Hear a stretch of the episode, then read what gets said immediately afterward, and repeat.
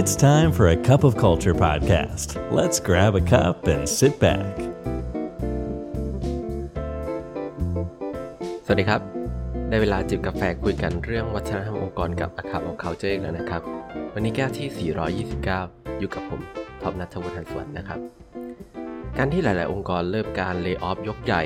ประกอบกับปรากฏการณ์ Great Resignation หรือ Quiet Quitting นะครับ ตอนนี้ก็แน่นอนหลาย ๆ องค์กรก็ต้องอยู่ในช่วงขาดคนนะครับ แล้วก็สิ่งที่ตามมาก็แน่นอนว่า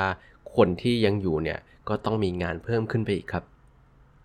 โดยเฉพาะคนที่ทำงานเก่งหรือทำงานได้ดี ก็มักจะถูกร้องขอให้ช่วยงานอื่นเพิ่มมากขึ้นครับ จนเรียกได้ว่าเกินความพอดีไปเยอะเลย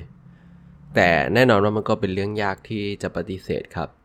ดังนั้นก่อนที่ภาระเราจะมากเกินไปครับ วันนี้เราจะมาชวนดูกับ 4 ลักษณะงานที่เราควรปฏิเสธ พร้อมกับวิธีการปฏิเสธมันครับ อย่างไรก็ตามก่อนอื่นเราต้องเริ่มจากบอกว่ามันไม่ผิดแน่นอนครับ ที่เราอยากจะเข้าไปช่วยเหลือองค์กรของเราโดยเฉพาะในช่วงที่ขาดคนเนี่ยครับ แต่สิ่งสำคัญนะครับ เราก็ต้องแน่ใจว่าเราทำด้วยเหตุผลที่ดีพอครับ ไม่ใช่การตกลงไปกับทุกงานที่มีคนขอมาครับ แล้วก็จนสุดท้ายมันส่งผลกระทบต่องานหลักของเรา นั้นทำให้สี่หลักการนี้ครับสำคัญมากๆนะครับ ต่อการพิจารณาว่า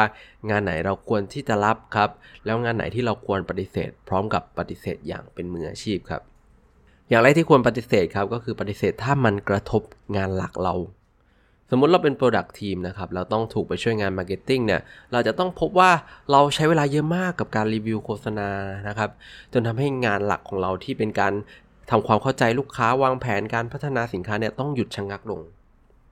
คือถ้างานที่ถูกขอมามันทำให้เราหลุดจากขอบเขตงานหลักเรา หรือว่ากระทบต่อความสามารถของเราในการทำงานหลักได้อย่างมีคุณภาพนะครับ โดยที่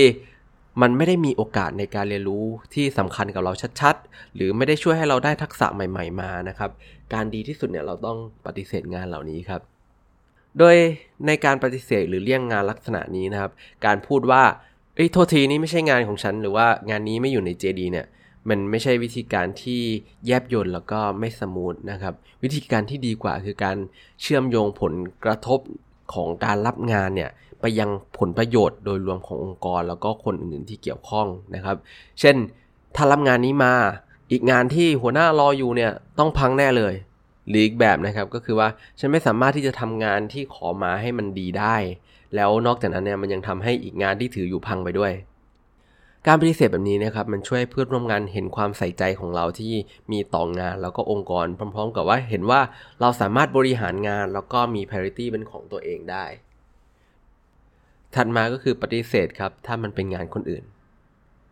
ในยุคที่เราให้ความสำคัญกับการทำงานเป็นทีม หรือ collaborative workflow นะครับ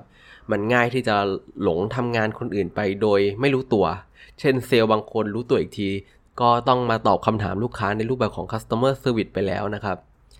หรือไปไปมาๆเองลูกทีมที่ทำงานอยู่ก็ต้องแก้ปัญหาแทนหัวหน้า ในกรณีแบบนี้ครับ เมื่อเราตระหนักได้ว่าเรากำลังอยู่ในสถานการณ์ที่เรากำลังทำงานคนอื่นอยู่ อาจจะโดยไม่รู้ตัวมาแล้วสักพักนะครับ ทางออกที่ทำได้ คือการสื่อสารผลกระทบต่อองค์กรให้ดี แล้วก็ส่งงานต่อครับ เราสามารถสื่อสารได้ว่า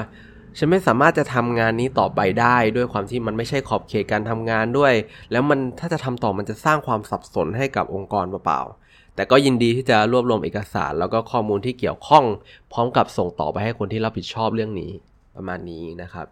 หรือจริงๆถ้าเราไม่รังเกียจจะทำงานเพิ่มขึ้นมาเนี่ยหรือว่ามองว่ามันช่วยให้เราเติบโตในทิศทางที่อยากไปได้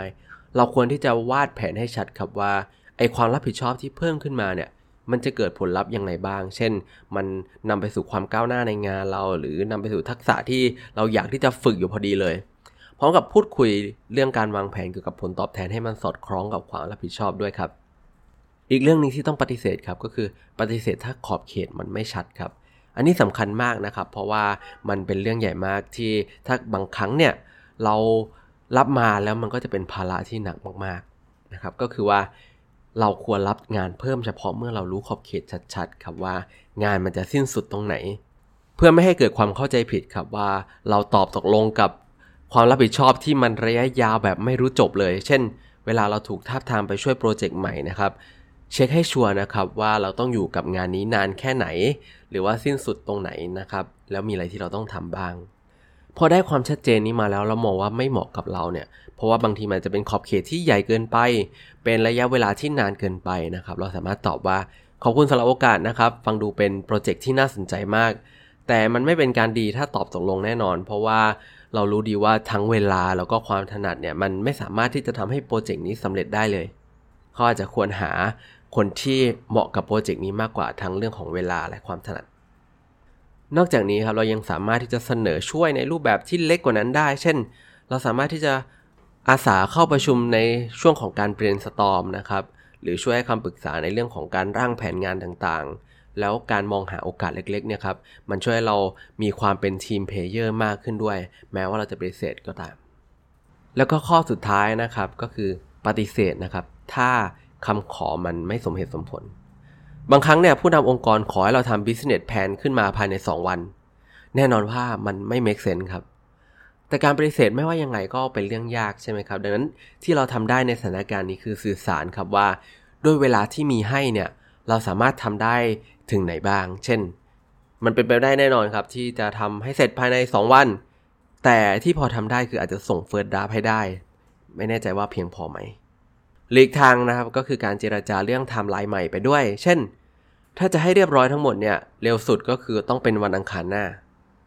นอกจากนั้นแล้วนะครับ ถ้าเป็นเรื่องที่มันนอกขอบเขตหรือนอกความรับผิดชอบเราเนี่ย เรายังสามารถที่จะอาสาที่จะแนะนำเขากับคนที่รับผิดชอบเรื่องนี้โดยตรง หรือเป็น contact ต่อได้นะครับ เช่น เรื่องนี้ไม่ถนัดครับ แต่เดี๋ยวส่งอีเมลให้คนที่เป็น expert ให้นะครับ ทั้งหมดนี้ก็คือ 4 เรื่องหลักๆ ที่เราควรพิจารณาก่อนปฏิเสธรับงานนะครับ พร้อมกับวิธีการปฏิเสธอย่างเป็นมืออาชีพ เพราะเราไม่สามารถที่จะปฏิเสธทุกงานที่เข้ามาได้ครับ แต่การปฏิเสธด้วยเหตุผลที่ดีเนี่ยมันช่วยให้เราดูมีความมั่นใจ แล้วก็เป็นมืออาชีพเพิ่มมากขึ้น พร้อมกับว่าดูเป็นคนที่พึ่งพาได้ แม้ว่าเราจะปฏิเสธงานก็ตามครับ และสุดท้ายนี้ครับ ไม่ว่าจะตั้งใจหรือไม่ก็ตามเนี่ยวัฒนธรรมองค์กรก็จะเกิดขึ้นอยู่ดีครับ ทำไมเราไม่มาตั้งใจสร้างวัฒนธรรมองค์กรในแบบที่เราอยากให้เป็นกันล่ะครับสำหรับวันนี้กาแฟหมดแก้วแล้วนะครับ แล้วเราพบกันใหม่ในครั้งหน้า สวัสดีครับ And that's today's Cup of Culture. See you again next time.